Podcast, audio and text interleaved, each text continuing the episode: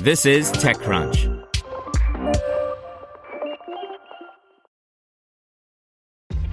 This episode is brought to you by ShipStation. You know, some things take a lot of work, like sending little robots to far off distant planets. And just as that's challenging, so too is running a successful e commerce business, especially when there's so much to do. So I want to introduce you all to ShipStation.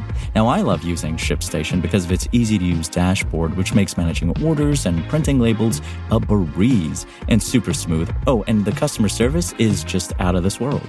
It's exactly what you need to help grow your business. Sign up for your free 60-day trial at shipstation.com slash technews. That's shipstation.com slash tech news. Brought to you by EPOS. Bad audio and back to back calls leaving you exhausted?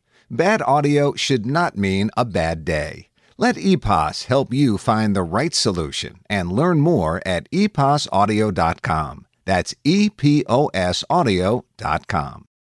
Bitcoin passes $20,000 and reaches all time high. By Romain Dillet.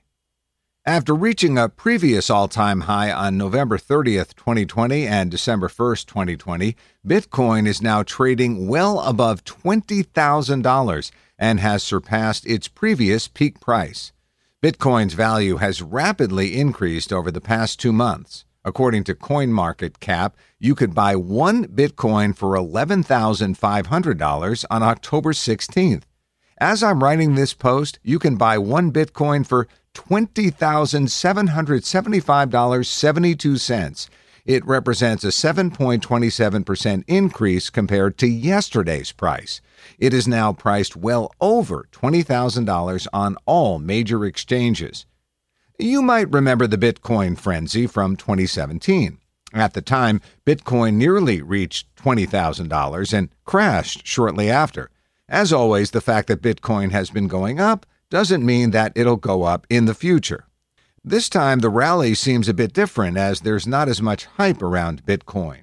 As we're entering a long economic crisis, some institutional investors are looking for alternative assets, and Bitcoin is one of them. Some people could choose to hold their crypto assets for a longer time. Still, there are a lot of new Bitcoin investors who purchased just a fraction of a Bitcoin on consumer fintech apps, such as Square's Cash App, Robinhood, and Revolut. Let's see how the market evolves in the coming months. Want to learn how you can make smarter decisions with your money? Well, I've got the podcast for you. I'm Sean Pyles, and I host NerdWallet's Smart Money Podcast. Our show features our team of nerds, personal finance experts in credit cards, banking, investing, and more. And they'll help you make the most of your money while cutting through the clutter and misinformation in today's world of personal finance. You'll get clarity on strategies to help you build your wealth, invest wisely, shop for financial products, and plan for major life events. Listen to NerdWallet's Smart Money Podcast wherever you get your podcasts.